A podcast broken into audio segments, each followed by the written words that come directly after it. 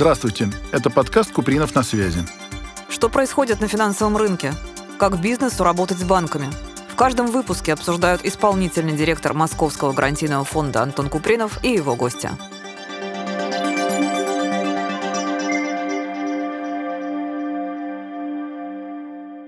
Добрый день, дорогие друзья. С вами исполнительный директор Московского гарантийного фонда Антон Купринов. И сегодня у меня очень интересный гость, председатель правления Национального платежного союза Алма Абаева. У нас крайне интересная тема встречи, потому что история последних месяцев коснулась нас всех. Произошли совершенно тектонические сдвиги к тому, к чему мы все привыкли, пользованию цифровыми технологиями, картами и так далее. Вы же возглавляете союз уже 10 лет. Совет. Совет уже 10 лет. Что такого кардинального произошло вот за последние 2-3 года, поскольку нас трясет уже три года, так по-серьезному. Приветствую, Антон, и ваших слушателей. Огромное спасибо за приглашение. Чуть-чуть о себе, чтобы было тоже понятно, кто это, это эксперт. Да? Я доктор экономических наук, профессор, преподавала в финансовом университете и работала в двух центральных банках. В Нацбанке Казахстана, это центральный банк, и в Центральном банке России. Возможно, таких людей, которые работали в двух и более центральных банков, не так много. Да? Ну, соответственно, я работала в коммерческих банках. Я руководила блоком платежей была замдиректора Департамента национальной платежной системы. И как раз в нашу бытность мы реализовали закон о национальной платежной системе. Как раз он и позволил нам сегодня, вы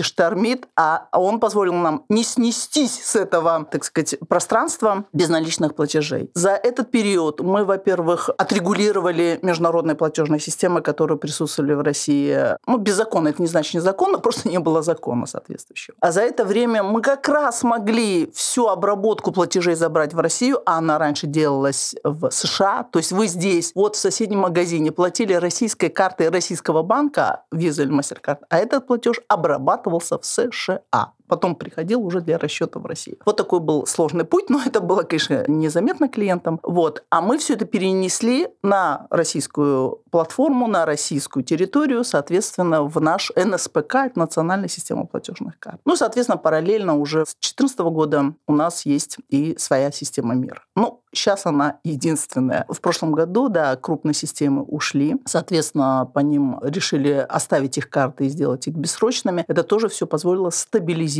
безналичный наш оборот и остаться в привычном поведении потребителя. Это оплата да, картами, эмулированной в телефон или самостоятельно картами. Что мы потеряли за это время? Да, мы потеряли трансгран. Переводы трансграничные и оплаты за рубежом. Да, это преференции международных платежных систем. Соответственно, они нам в этом отказали. Ну, а наше население нашло решение. В этом смысле, конечно, дружественные наши страны, их банки просто валом стали открывать нам счета и выдавать карты с поездками по доверенности там, и так далее, и так далее. То есть этот вопрос решен, поэтому люди открывают. А это наше законное право – открывать счета за рубежом. Мы имеем на это право. По-моему, исключение – это госчиновники, а население, конечно, может открывать. Единственное, об этом надо информировать налоговый орган, что у вас открыт счет. Иначе у вас будет штраф. Даже в странах Евразийского Во Союза. всех, да. И вообще, если вы заглянете в свое налоговое приложение, кто долго не заглядывал, вы сейчас удивитесь. Там собраны все ваши доходы по всем вашим счетам, открытым а, во всех банках. Так что по России у вас налоги, по счетам за рубежом надо информировать налоговую. Безналичные платежи у нас растут. И в этом смысле, конечно, привычка оплачивать безналично, не носить с собой нал, это, так сказать, наше завоевание, как вы говорите, десятилетия. Другое дело, что, конечно, был большой съем наличных за последний год прошедший. Опять же, по понятным причинам. Что-то вывозилось, что-то было недоверие населению. Но здесь, если можно, если есть возможность и время, я один все-таки пример приведу. Мне кажется, это был март, когда все побежали снимать, а я побежала перекладывать депозит. То есть тогда же, помните, заявили да, 20%, да, да. да из каких каких-то несчастных четырех или пяти, а передо мной стали женщины как раз в очереди, и они на съем этих денег. Я говорю, зачем вы снимаете? Ну как вот там ситуация? Я говорю, а кушать вы завтра что будете? Эти ваши наличные, вы понимаете, что из этих денег там сельскохозяйство кредитуется, там пекарник, я там в какое-то количестве людей, значит, вела эти дебаты большие. Смотрю, какие-то люди пошли сдавать деньги. Вот я говорю, 20% идите да положите. Так что в определенном смысле все-таки ситуация стабилизировалась. Даже те, кто снимал, мне кажется, есть возврат. Ну, конечно, ставка уже не такая, поэтому... Ну, экономика уже не такая, то есть ни инфляции такой нет. Вот на языке у всех Да, цифровой да, да, рубль, да, да. А где мы сейчас с ним? И как это поможет предпринимателям, простым людям? Я тоже втянулся вот в эти все дела, да, расчеты, да, да. расчеты в онлайне и так далее. Потому что Да. действительно безумно удобно и трудно себе представить, как без этого мы Ага. вообще все эти годы.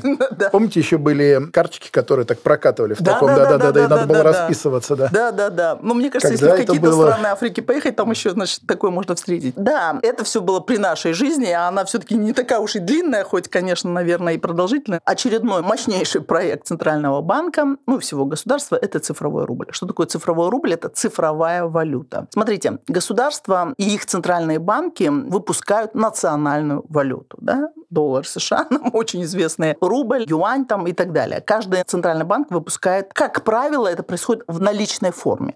Да? То есть банкноты и монеты. А вот императорские банки, ну или как центральные, установились э, где-то лет 300 назад. Вот 300 лет определяют эту политику и выпускают национальную валюту центральные банки. И вот появилась возможность, технологии дошли до такого уровня, что центральные банки сказали, а мы можем выпускать не в наличной форме, а в цифровой. Что такое наличная валюта? Это обязательство Центрального банка. Соответственно, сейчас Центральный банк говорит, а вот теперь я буду выпускать это в цифровой форме. Токен, запись или как это будет, сейчас это разрабатывается. Уже есть пилот, уже есть платформа. Кстати, буквально перед Новым годом э, в Госдуму был внесен законопроект о цифровом рубле. И эти нормы будут включены в закон, который, как раз вам говорила, что я и разрабатывал, о национальной платежной системе. То есть не будет отдельный закон, а будет включение в наш базовый действующий закон. Соответственно, мы все станем при желании обладателем цифрового рубля. То есть ваш электронный виртуальный кошелек будет состоять из цифрового рубля, виртуальных карт, если у вас, например, есть не физические, а виртуальные карты, электронные кошельки, там, Киви кошелек или Яндекс кошельки были, да? Вот. Мы сможем с вами рассчитываться цифровым рублем друг с другом ровно так, как бы наличным, только понятно, что наличным вы не можете дистанционно рассчитаться, да, а цифровым вы сможете на дистанции. И Банк России говорит, что сделает как и онлайн, так и офлайн. Вот офлайн это очень интересно, как это будет реализовано, то есть без интернета, не знаю, стучать мы будем телефоном друг от друга или как-то иначе, но ЦБ говорит, что сделает офлайн. В чем есть одна ну, не проблемка, а такой вопрос. Впереди планеты всей Банк Китая, который выпустил уже юань, уже в Олимпиаду они его использовали цифровой и так далее. Он сделал идентифицированный и анонимный. Наш ЦБ говорит, что наш рубль будет только идентифицированный. У него номер будет у этого рубля. Да, вы должны персональный. будете персданные сдать. И у нас недавно было заседание консультативного совета под председательством председателя Центробанка. И я как раз нам говорила, что то, что у нас будет отсутствовать анонимные, это скорее минус. Потому что почему мы любим наличные? Потому что они анонимное владение и анонимная передача. Хорошо это или плохо, это другой вопрос. Это наше право опять же, да. Соответственно, если не будет анонимного цифрового рубля, как я буду менять его, например, на цифровой юань? Вот я захотела поехать в Китай, а там уже хоть цифровой юань. То есть я где буду идентифицироваться? Для Китая, если у него анонимный. И наоборот, китайцы, а сейчас туризм, говорит, опять восстановится, да, да. Сейчас мы увидим опять наших друзей, так сказать, по всем нашим музеям. Соответственно, а как они будут цифровой рубль получать? Вы хотите идентифицировать, извиняюсь, всех китайцев? Ну, это как бы нереально. Ну, мы там задумались в Совете и сейчас обсуждаем о том, будет ли анонимный цифровой рубль. А так, это хорошая тема, это, еще раз, облегченные расчеты, это бесшовные расчеты, это, возможно, дай бог, дешевые расчеты, потому что комиссия для коммерсантов, торговцев, да, сегодня по приему карты, она денег стоит 2%. В интернете есть 6%. Ну, это, слушайте. Так вот, а в цифровом рубле это все может быть, а, бесплатно, б, ну, как занал, да, б, э, с очень маленькой комиссией. Если это ЦБ будет регулировать, то он, как бы, надеюсь, сделает это щадящим. Поэтому у цифрового рубля вот такие большие перспективы. И мы, конечно, ждем его свободные обмены на цифровые валюты других государств. Но, знаете, у нас есть уже сегодня пример, это пушкинская карта у молодежи. А, вот, Они же да. только на какие-то цели могут. Во-первых, а, идентифицируется, кто владеет, кто это Мгм. молодой человек, бла-бла-бла, там Всё студент и так понятно, далее. да. И он может Мгм. только театр, кино Мгм. там и так далее. Он не может купить сигарет или еще что-нибудь. Мгм. Вот очень похоже на это. Мгм. Здорово. Ну, то есть мы уже в шаге от того, что он появится. Да, да. нет, уже законопроект, соответственно, угу. если он принимается и до конца года все пилотные проекты Центрального банка с участием, уже сказали, даже физических лиц, это будут сотрудники банков. Если все это в 2023 году благополучно проходит, то в 2024 мы с вами вот так можем встретиться и уже пошелестеть, я, конечно, в кавычках имею в виду, цифровым рублем. А мы, я так понимаю, вполне себе не в конце а участников гонки. Да, абсолютно. Мы, мы в первой пятерке. Надо же, представляете, до этого дожили. Да, да. То есть трудно. Да. Я тоже в банковском секторе ага. много лет работал. Я как раз вот перед тем, как вот перейти к расчетам внешним, хотел да, вспомнить, что 91 год, эти все расчеты по факсу. Да, да, да, да, да. Страшно вспомнить. Абсолютно. Телетайп и все прочее. Да, все при нашей жизни. Слушайте, я свидетель грузинских авиза, эти мешками, это все. Боже, боже. Когда тоже все было при нас. Тебя зачисляли, а деньги никогда не приходили или не уходили. Да, работая в Нацбанке Казахстана я как раз была участником процесса внедрения национальной валюты тенге. Mm-hmm. Кстати, надо отдать э, ну, должное в каком смысле. Россия никогда не вводила национальную валюту она правопреемница рубля угу. советского. Казахстан, Кыргызстан все ввели национальные валюты. Мы сдали России рубли. Угу. Я помню, как мы это везли вообще поездами. Угу. Забирали у людей эти старые рубли. Вот. А Россия просто номинировала ну, в новых рублях. Да. Но ввод валюты угу. это совсем другая как бы песня. Очень сложно, тяжело. И вот кто угу. знает, кто вводил, понимает, как это сложно. А Россия в этом смысле участь была полегче. Ну да, потому что у нас в 93-м появились новые купюры просто да, вот временные. И все. Вы просто заменили. Да. А у нас-то курс-счета, расчеты, обмен. Боже, ну, это... Да, это люди по ночам занимали очередь, чтобы обменять. Это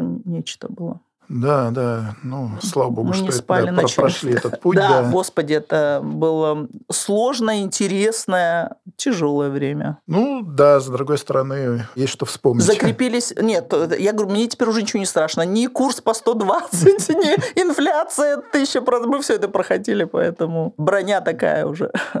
Да, я тоже помню одного из первого такого проблемного клиента там на севере. Мы когда приехали, стали разбираться, что он лесокомбинат хороший. Mm-hmm. Мы смотрим, у него с одной стороны кредит от нашего банка в долларах, а тут же кредит от Сбербанка по 120% в рублях. И тогда валютный коридор появился, да. зафиксировали, и он везде попал. Попал, конечно. Да, и ничего конечно. сделать с этим не смог, да. Сейчас уже таких случаев, ну, да надеюсь, ну что, что я, не я, я работал в Нацбанке, мы приезжали в Беларусь и меняли трактора на зерно, то есть денег просто не было. Да, да. да. Я все думал, сколько зерна один трактор стоит. Да, да, такое время было. Надо все-таки как-то собраться, книжку написать. Да, да, да. Я думаю, что даже молодежь это было бы интересно. Они думают, они родились, что так все и было. Ну да, они не привыкли, что такое. Они даже не понимают, как там обмен валют, зачем это надо, если все в телефоне есть у тебя. Да, да. Скажите, а вот такая тема, наши uh-huh. вот внешние расчеты, нас же там и по SWIFT подвинули, uh-huh. и там многие банки под санкциями. Мы как эту проблему решаем? Понятно, что сейчас время очень хорошо себя чувствуют частные средние банки. Ребята, кто там работают, они прямо рассказывают, что у них прям золотое время. Правда, это правда. Вот, да. Но, тем не менее, у нас остались вот носителем внешних связей вот они, наверное, филиалы, дочки иностранных банков, да, те, кто тут еще остались. А как мы вот действительно решаем это сейчас? И что вот со Свифтом? Как там дела с нашим аналогом или там альтернативным Свифтом? Смотрите, Свифт – это система передачи сообщения. Такой транспорт для платежей. Да, он сами расчеты не производит, расчеты происходят по корреспондентским счетам. Поэтому это ну, два уровня, если хотите. Да? Вот нижний транспортный, да, Свифт оказался таким монопольным, единоличным владельцем, ну, понятно, что им там владеют банки, но тем не менее, да, таким транспортным хабом, который позволил, ну, там тысячи банков подключены, соответственно, стандартизировано, и перевод в любую страну не представляет сложности, да, если вы в стандарте, ну, другое дело, соответствовать этим стандартам тоже непросто. Тем не менее, он был настолько хорош, что мы даже внутри себя, то есть SWIFT как бы для между стран, а у нас банки внутри себя использовали SWIFT, что, в общем-то, тоже, ну, такое, знаете ли, сомнительное занятие, в том смысле, вы иностранный иностранной компании да, доверили внутренний трафик. Случилось то, что случилось. Слава богу, с 2014 года Центральный банк развивает да, свою систему передачи финансовых сообщений. Понятно, что за последние-то годы, может, там и не было такого большого количества участников, но сейчас они все возросли, там даже есть иностранные участники. Помимо банков, там крупные наши корпорации, которые сами хотели бы выкладывать свои платежи да, и транспортировать их. Вот. Другое дело, что, конечно, наша система сделана по SWIFT формату. Ну, слушайте, еще городить огород там из других форматов смысла нет. Да? То есть вы просто вот так пекли пирожки, ну, теперь вы просто их в другое окошко как бы запускаете. Да? Вот. И в этом смысле объемы в СПФС растут, но понятно, что он обслуживает доместиковый трафик, то есть внутренний, и за пределами он работает только там, где подключились иностранные банки, да, туда можно тоже эти сообщения отправлять этим банкам. Соответственно, сейчас прорабатывается, чтобы наш СПФС взаимодействовал, например, с китайской системой, которая крупнейшая, с иными индийской системой. У них тоже свои национальные системы. И если мы эти коридоры реализуем, то, в принципе, ну, зачем нам SWIFT между нашими странами, где сейчас у нас основной, если я правильно, экспортно-импортный поток, да, и с нашими ближайшими соседями, если я правильно понимаю, с Казахстаном, с Азербайджаном просто выросли. Ну, опять же, по понятным причинам, да. Все это приходит только теперь из Казахстана, а не из Европы, например. Вот, соответственно, это покрывается. Другое дело уже корреспондентские счета, да, то есть транспортировку мы условно решили, закрываем, ну, не без проблем, конечно. А вот курс счета, когда банки с друг другом должны иметь счета в валютах, ну, или в долларах, или в евро, или в национальных, вот это уже сложнее. Все санкционные банки же выпадают, и, как вы правильно говорите, а у нас там не 10 банков, у нас их, слава богу, по 300, поэтому все другие, кто не под санкциями, может работать. Подумал, почему туркам не сделать какой-то банк, который бы обслуживал мир, и на этом бы, ну, а, чуть подороже Они уже по-другому да. пошли, все их торговцы, кому выгодно нас обслуживать, они уже у российских банков открыли счета, mm-hmm. и, соответственно, эти посттерминалы, терминалы как бы российские, которые mm-hmm. в Турции установлены. Интересы большие, объемы большие, никто не хочет терять из-за вот этих санкций, поэтому mm-hmm. находится решение. Ну, другое дело, будут за этим бегать или нет, Минфин США, mm-hmm. другой вопрос. Но мне кажется, они там где-то уже даже полегче. Я я говорила с представителями Нацбанка Казахстана, другое дело, что друзья все, они говорили, ну, мы прямо им сказали этому Минфину, мы не можем без России, ну, как вы хотите, вот, и там какие-то определенные доводы, поэтому там даже разрешили тем нашим россиянам, кто в Казахстане сейчас находится, mm-hmm картой мир рассчитываться. Mm. Как это будет только там выделяться, что это кто приехал или кто там сейчас в длительном и так далее. Но я была за последнее время, да, в Армении и в Казахстане, ну да, там аккуратно, как бы сказать, цвет немного в ресторанах людей поменялся, цвет глаз голубой. Ну да, там особенно, говорят, это в Ереване заметно. Это просто. Там концентрированное, да, это очень все. Да, потому что по Казахстану, я правильно, если понимаю ситуацию, по многим городам а, все-таки население, так сказать, распространилось наша. А в Армении там в основном в Ереване интернет, поэтому там концентрация людей, конечно, выше. все оказалось решаемым. Абсолютно. Дороже, абсолютно. но решаемо, да. А вот проблема расчета с недружественными странами мы будем решать вот посредством посредников, которые вот... Да, э, или клиринговые mm-hmm. банки, то есть вы можете mm-hmm. обращаться в банк другой страны, и он станет вашим провайдером, если, ну, опять же, вторичные санкции, там его не накажут, да. Либо наши банки, которые не под санкциями, им можно рассчитываться, но другое дело, что они не могут большие объемы брать, это уже на баланс на их влияет, да. Но тем не менее, мне кажется, ну вот сейчас такого какого-то большого стона нет, который был буквально полгода назад. Мне кажется, какие-то решения найдены и трафики выстроены. Скажите, а вот как в нашей банковской системе все-таки же есть не только же бомба, ракета, а есть же еще и кибероружие, да, и так периодически доходит информация, что накатывают и на нас тоже, и на банковскую систему. В целом она устойчивая, это решается все, да, то есть можно не бояться за свои деньги там и так далее, в этом да. смысле, да, там что раз у тебя какой-нибудь хакер откуда-нибудь там э, все списал. Да-да-да. Слушайте, мошенничество и потери, да, в банковской серии, это и до 22 года, так скажем, был камень преткновения населения у нас. То есть население, которое верит, кому попало, во что попало, бросает нал с балконов. Там. Но я просто даже не понимаю, в каком состоянии мозг находится у людей в это время. Ну, пожилые, да, но все равно. В общем, конечно, эта тема, и Банк России, и банковское сообщество работает. Недостаточно, недостаточно. Но даже законами хотят вменить возврат банкам денег клиенту. Но банк говорит, послушайте, он сам сдал свои пароли, коды, но как бы как я должен понять, что это не он? Вот это здесь дилемма самая большая. То есть физическое лицо говорит, это не я, ну, это мошенники, а банк говорит, ну, ты отдал пароль. Может, это твой друг, мы же не знаем, ты сейчас, значит, у тебя украли, а ты говоришь, что это не ты. Вот это, ну, условно, доверие, да, эта тема, конечно, появляется. Но, тем не менее, э, когда доказывается, что это извне были, ну, и звонки, и действия тех, кто не находится на территории Российской Федерации, или находится в особых зонах Российской Федерации, так скажем. С ограниченным да. передвижением. Да, да, да, да, да, с очень ограниченным передвижением, но очень большими возможностями. Да, да, да. А вот онлайн действий. Так вот, в этом смысле, конечно, Банк России и его блок безопасности предпринимает действия, но здесь, мне кажется,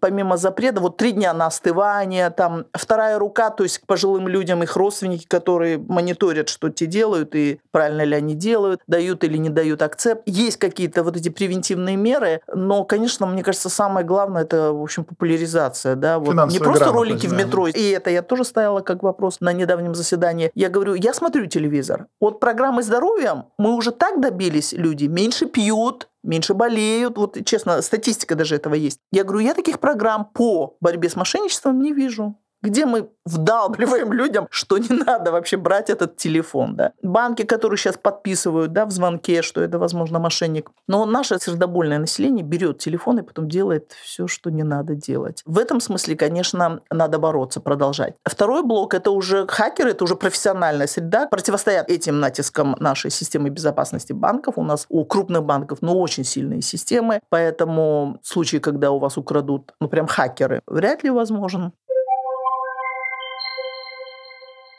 Мы с вами такие сдержанные оптимисты. Абсолютно. Слушайте, а иначе невозможно. Ну, как бы, какой смысл вообще в пессимизме пребывать? Другое дело, что надо делать в этих условиях. И нестандартные решения находить. И, может быть, в этом смысле это даже хорошо. То есть, я все говорю, вот эти молодые люди в костюмах от Бриони сидели, и там какие-то эти свои таблицы рисковые рисовали. Я думала, господи, чушь вы занимаетесь, что такие деньги получаете. Да, еще вот за, сейчас сильно они... задорого. Да? да, да, да, да, абсолютно. И вот сейчас они как раз занимаются тем, что надо напрягают свой мозг, как бы решить задачки посложнее. Вот я прям рада в этом смысле. Видите, значит, всему свое время и всему свое место. Поэтому... Конечно, печальные обстоятельства никто не спорит, но вот и с этого мы определенный бонус получаем. Мы без стряски не можем. Вы знаете, поскольку мы про оптимизм заговорили, да. у вас репутация как человек, который очень увлекается культурными событиями, Есть какими-то, да, какими-то премьерами и так далее. Может, вы нашим слушателям чем-то поделитесь, и что вы интересного Абсолютно, увидели, или что сейчас, что сейчас происходит? Потому что же мы не только с вами занимаемся деньгами или там поддержкой малого бизнеса, да. А у нас еще нормальная человеческая жизнь есть. Абсолютно. Слушайте, ну, во-первых, Россия великая страна в области культуры. Просто, ну, по всем параметрам, что возможно, да. Первый нетривиальный, скажу, э, для меня блок – это архитектура. Наш список Forbes 19 века, да, Морозовы, Мамонтовы, Рябушинские, Стахеевы, Тарасовы оставили кладезь архитектурную великих архитекторов Кекушева, Шехтеля и так далее, не буду всех перечислять. И сейчас реализовано очень много бесплатных, в том числе экскурсий по шедеврам в Москве, ну, конечно, что в Петербурге, в других городах. И я наслаждаюсь этим. Во-первых, это люди, которые сделали огромные бизнесы, огромные состояния и оставили наследие в виде этих домов. У меня вопрос, будем ли мы ходить на экскурсии наши потомки сегодняшнего нашего списка Forbes? У нас сохранились даже 17 век сохранился. Это бесконечное счастье, что это можно видеть. Очень много реставрируется, и это надо видеть, смотреть. Призываю идти в особняки, есть отдельные экскурсии, и это прекрасное времяпрепровождение. Вы ходите, смотрите, наслаждаетесь, вам профессионально про это все рассказывают. Вторая тема, конечно, музыка. Я обожаю музыку, я покупаю каждый год абонементы в филармонию или консерваторию. У нас прекрасные абонементы, у нас прекрасные симфонические оркестры, великолепная музыка. Здесь я уже подключу другой элемент – здоровье. Значит, моя родственница, доктор медицинских наук, медик, говорит, мы на 80% состоим из жидкости, воды, она реагирует на звук. И правильная музыка ваша. И это точно не децибел этих электронной музыки, а симфоническая музыка, как правило, влияет на здоровье. Да, и есть примеры, даже скажу, этот пример, когда они направляли онкобольных в Финляндию, ну, потому что там часто исполняют в храмах Сибелиуса. Сибелиус сам дожил до 100 лет, ну, видимо, потому что слушал свою музыку.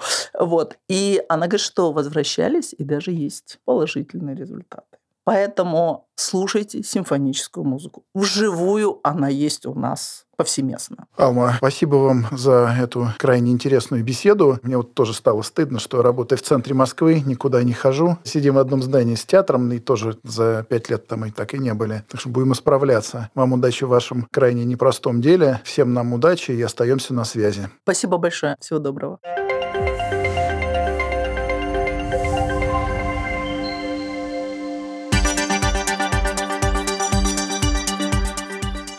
Где предпринимателю найти деньги на свой проект?